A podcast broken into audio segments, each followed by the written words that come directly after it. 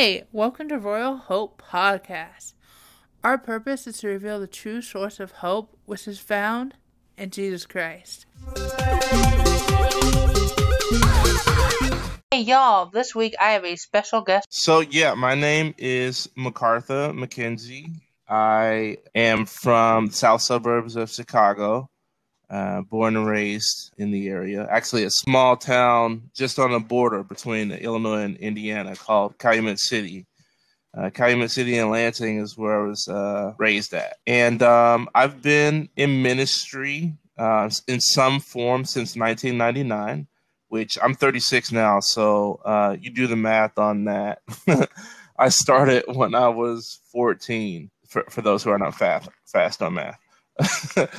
um, I was graduating eighth grade, and I just knew there was a call in my life. I knew that I wanted to serve, and I knew that God wanted to use me to preach the gospel and share with other people. And so, uh, in one form or another, through um, through evangelism and then and then um, ministry work when I attended Olivet Nazarene University, which is where Crystal and I met.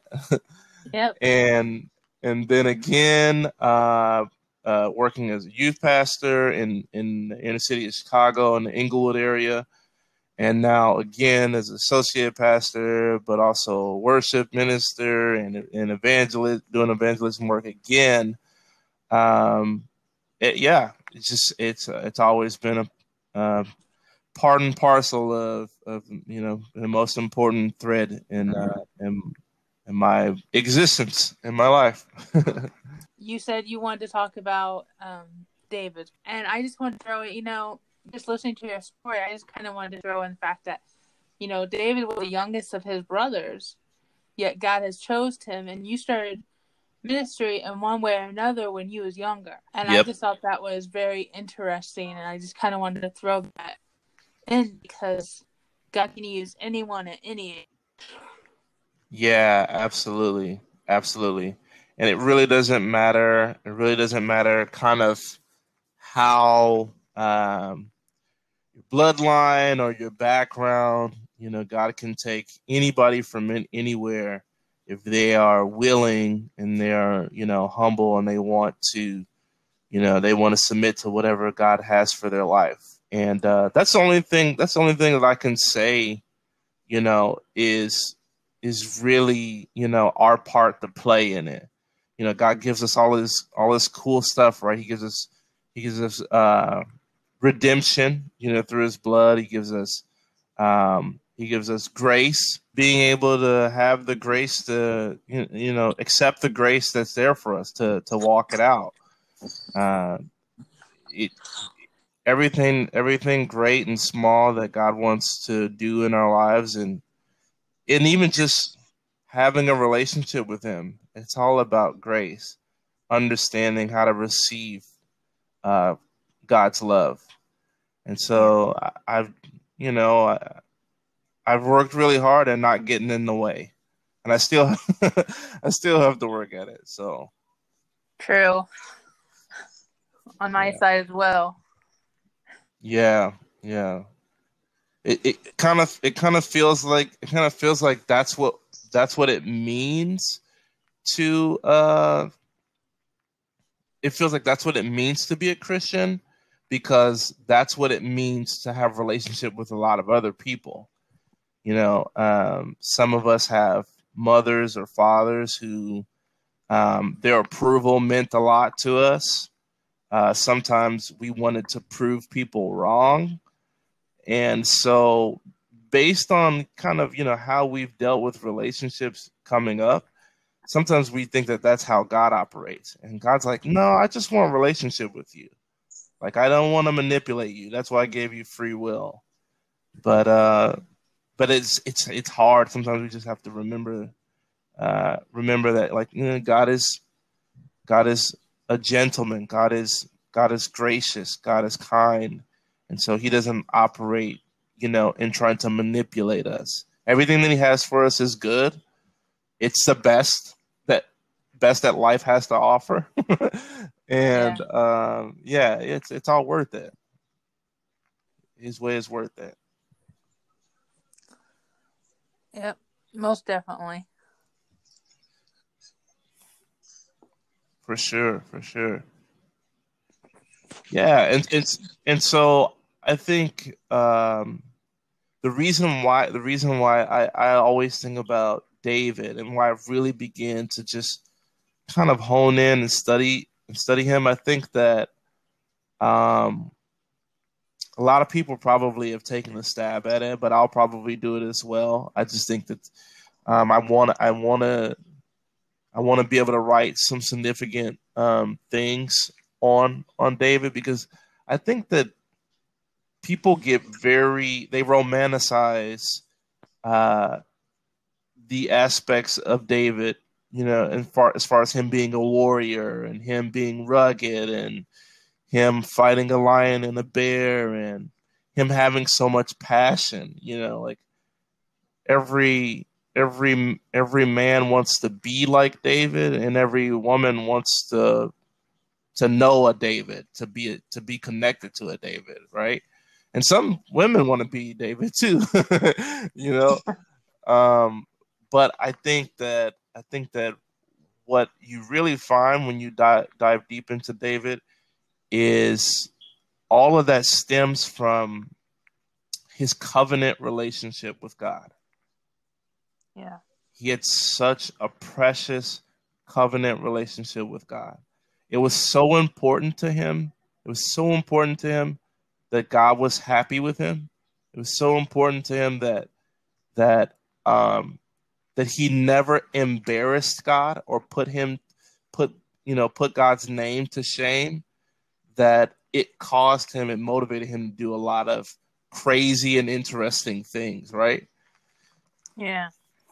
And so, because that was his source, because that relationship was his source, when we see like when we see David's hope kind of manifested and we see David's hope start to be put on display when he just seems like man like this guy won't be denied this guy won't this guy won't let up or he's relentless you know like it's really it's really pointing back to his relationship.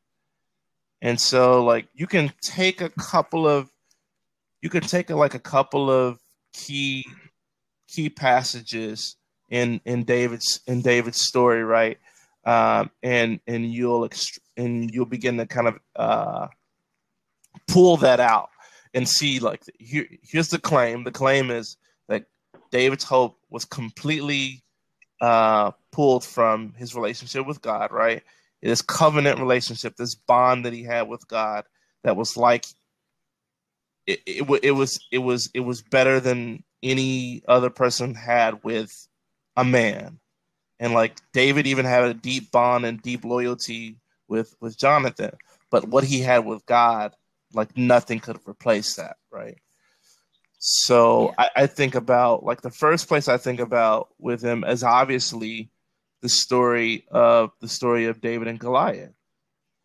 And one of the things that he one of the things that he says when he when he comes on the scene is he's like, Is there no person who's going to take up this cause? So he asks what's going on, and then he becomes concerned with the cause of God. And I think that like that's the that's like a, a mainstay. It gets it gets skipped over so much because we, we want to get to the part where we talked about the rocks and you know he picks up five stones and he uses one and you know he's standing before Goliath. But before he ever gets to that point where he's so passionately motivated, because pa- passion can be overrated, right? You're like people become passionate about something one moment and then sometimes it doesn't work and they just give up. Or people are motivated to do something. But I once heard I'm a big I'm a big Chicago Bears fan. I once heard Brian Urlacher say say who is one of the greatest defensive bears of, of the of this modern era. He said he said if I've if I've got to wait for somebody to try to coach me up and get me excited about going out there and playing, then I probably shouldn't be doing it anymore. And and that's because motivation comes and goes. You know, passion can can rise and it can fizzle. But he was coming from a deeper place when he David was coming from a deeper place when he said, "Who's going to take up this cause?" And I think that, I think that's something like we really like we really got to think about like is the cause of Christ something that that we've we've studied and we've learned from enough? Or that we've that we've begin to to not just not just research but to dive into and to to know to know Jesus Christ and to know his sacrifice and his giving and his love. So much to the point where it's like our main cause. More so than the job that we work or the people that we go see. Like is it the main thing that, that we think about? Do we breathe it? Do we eat it? Do we sleep it? Do we does it come up in all of our conversations? You know because then you're on to something. If if if if if, if i can wake you up if i can wake you up in the middle of the night and ask you a question about about jesus and instantly you're there. You know, if if if if yeah. I, if I can if I can out of the cold, I can out of the cold, crisp winter air, uh, have you start up a, a hymn or a song, you know, talking to God, then like hey, you may have something, you may have something real in your relations in your relationship with God. You mean I had a my great grandfather, uh, my great grandfather. He would have this saying. You know, he kind of was an old country country guy from from Arkansas, and so when we brought him up to to the city, you know, he'd have sayings and stuff that we didn't we had no idea what he meant. You know, because we just we don't understand the South, and so yeah. he would say, "Is the meeting in this room?" You know, but he said like in a country where I can't even try to emulate, is the meeting in the room or whatever he'd say. And we were like, what? You know, is the meeting in the room. And he would say that sometimes, he said that sometimes when like the whole, we have a big family. My, on my dad's side, we have a, a huge family. My dad has nine brothers and, and sisters. And so, you know, they may be in the middle of a family meeting or even an argument. And he'd say, is the meeting in this room? Or sometimes he'd come in he come in the room and he just starts singing a, a hymn. It's pretty hard to be mad at a 90 year old man or mad at anybody, let alone when somebody comes in singing a sweet hymn about some glad morning when this life is over, I'll fly away. It's like, what were we arguing about again? so it, this is this is what was born. This is what was born for David in the heart of his in the heart of his time with God as he shepherded sheep, he spent so much time with God. He wrote so many love songs to God. He talked about shame and embarrassment. And then of course it, it continued on. It wasn't something that he that he did just when he was um you know, when he was younger, but we know that he wrote psalms and we can probably get into that later but he wrote songs again when he was on the battlefield or you know he was hit up you know hold holding up somewhere in the in a hole in a rock or in a mountain somewhere. You know he was writing things and even in his old age he still was writing songs to God and talking to God about you know the the the joy of his life which was just to know God and so when he comes to this place, although he is young and although he does not have any war experience, he has experience with the King of Kings and the Lord of Lords. He has experience uh, being subject to the greatest power and authority. Even think about the fact, even think about the fact that he had no he had no reservations about going to King Saul to fight to fight Goliath. Yeah, it's it's almost like uh, he was fearless because he knew that there was nothing to fear, but but God alone. And so, yeah, you know, it's it's like that fear fearlessness that that I think sometimes we need to remember that in my life. That's something that I had learned recently is that I want to come in this year being fearless instead of doubting myself. Whatever God tells me to do it, that He's going to equip me. If He's going to do this, that fearlessness. But it's not just about what we do, but it's just about serving Him wholly and you know having that relationship with that, and then with that relationship and that praising of Him, I feel like that fearlessness comes. Yep. You know what I'm saying? Absolutely. Like, Absolutely. And and and it's and it's something it's something that you know we we use these terms right in, in praise and worship songs so for for the people who who may listen to this you know at some point and they don't have you know they haven't been raised in the church this may seem like a kind of foreign language but for people who have been raised in the church we use songs and we sing to god and talk about about um, him being a river and life and a fountain all the time. But we don't we don't actually sit down and contemplate what it's like to to have a source that we can continually draw from. Because because when we when we think about that when we think about that like uh our passions are aligned differently uh, there's a there's a proverb that says, um, there's a proverb that says, you know, um, you try to offer the smallest tiny morsel to to a, a man who's you know just had dinner, and he he he rejects it. But to a hungry person, every bitter thing is sweet. And so it's like when you have when you have a shift in your mentality like sometimes we think that um, Christ is a supplement and not the meal. Hmm.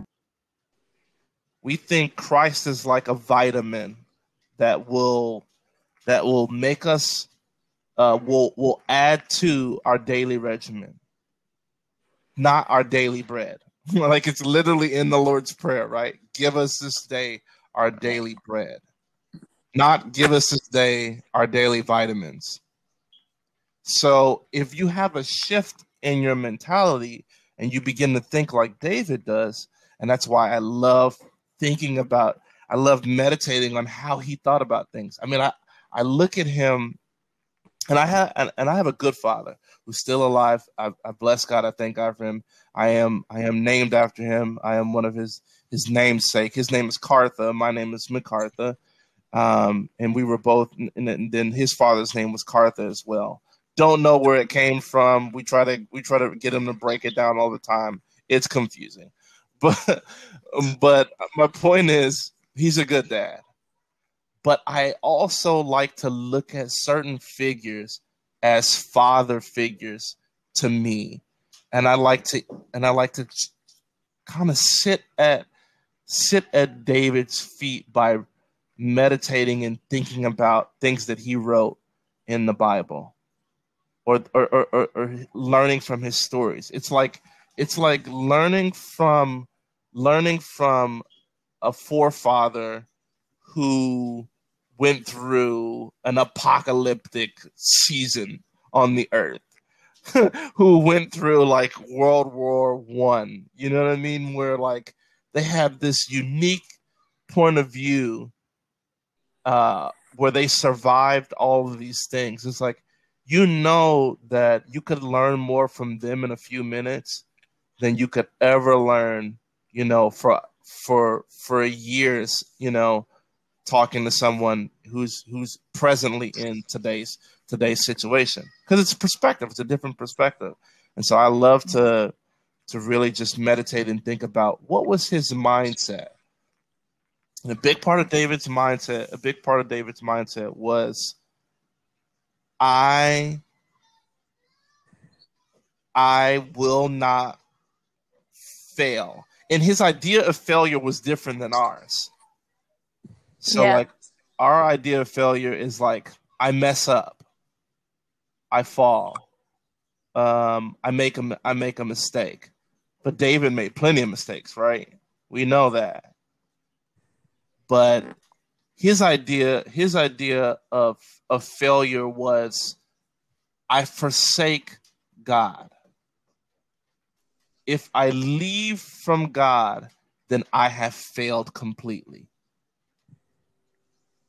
And I think that's like interesting.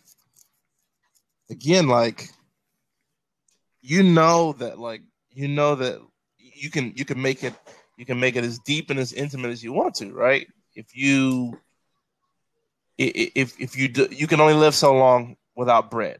You can live an even shorter amount of time without water. And you can't live very long at all without air. So David literally viewed God and relationship with God and God's presence as the air he breathed. And so that was failure to him.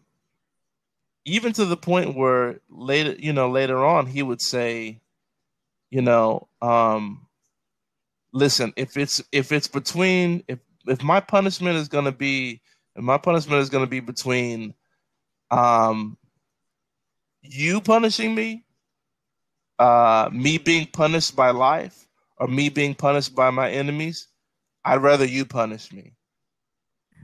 Which is like complete mind blowing. Again, like his understanding that if like God's God's judgment is only for a moment, but his favor is for a lifetime. And so with that, he has the hope that if if God if God has to punish him, if God has to punish him, like he'll be okay because he knows that God loves him and he will somehow survive it. It may be hard, it may be the, the worst thing, you know. Nobody wants nobody wants punishment. Nobody wants consequences for the things that we do. But again, he has hope that he'll see the other side of it. Versus if he's turned over to this life, the world is cruel, right? And and and goodness, our enemies are even crueler.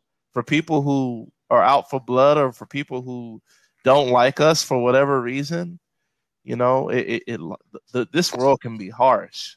We've seen it, you know, this past year with the pandemic and all these different things. We've kind of looked at it and we're like, whoa, you know, like can can we survive this? Yeah, and, and like it's hard. Some people didn't survive it, and some people are not surviving, and they're barely hanging on.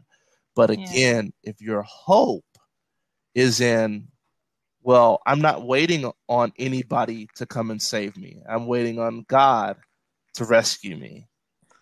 Yeah. Then you But- got a lot more hope.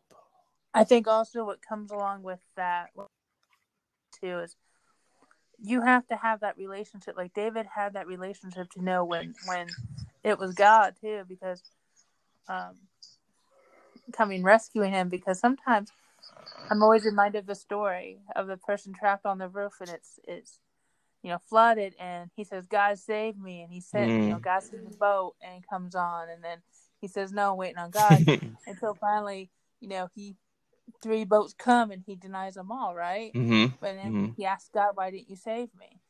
And God goes, "I sent you that boat." And I think that's part of our relationship with God too, is that Yeah. you know we have to keep our eyes open because you know God doesn't always move like in the way that maybe we want him to. Like God sometimes moves in that whisper. I hmm think David was connected to that whisper. as well. Yeah. Yeah. So Yeah. So good. So good. I love that. Yeah, that's that's a that's an that's an awesome thought to really to really ponder. Like he was he was connected so much that like he heard the whisper. He he heard he heard the whisper.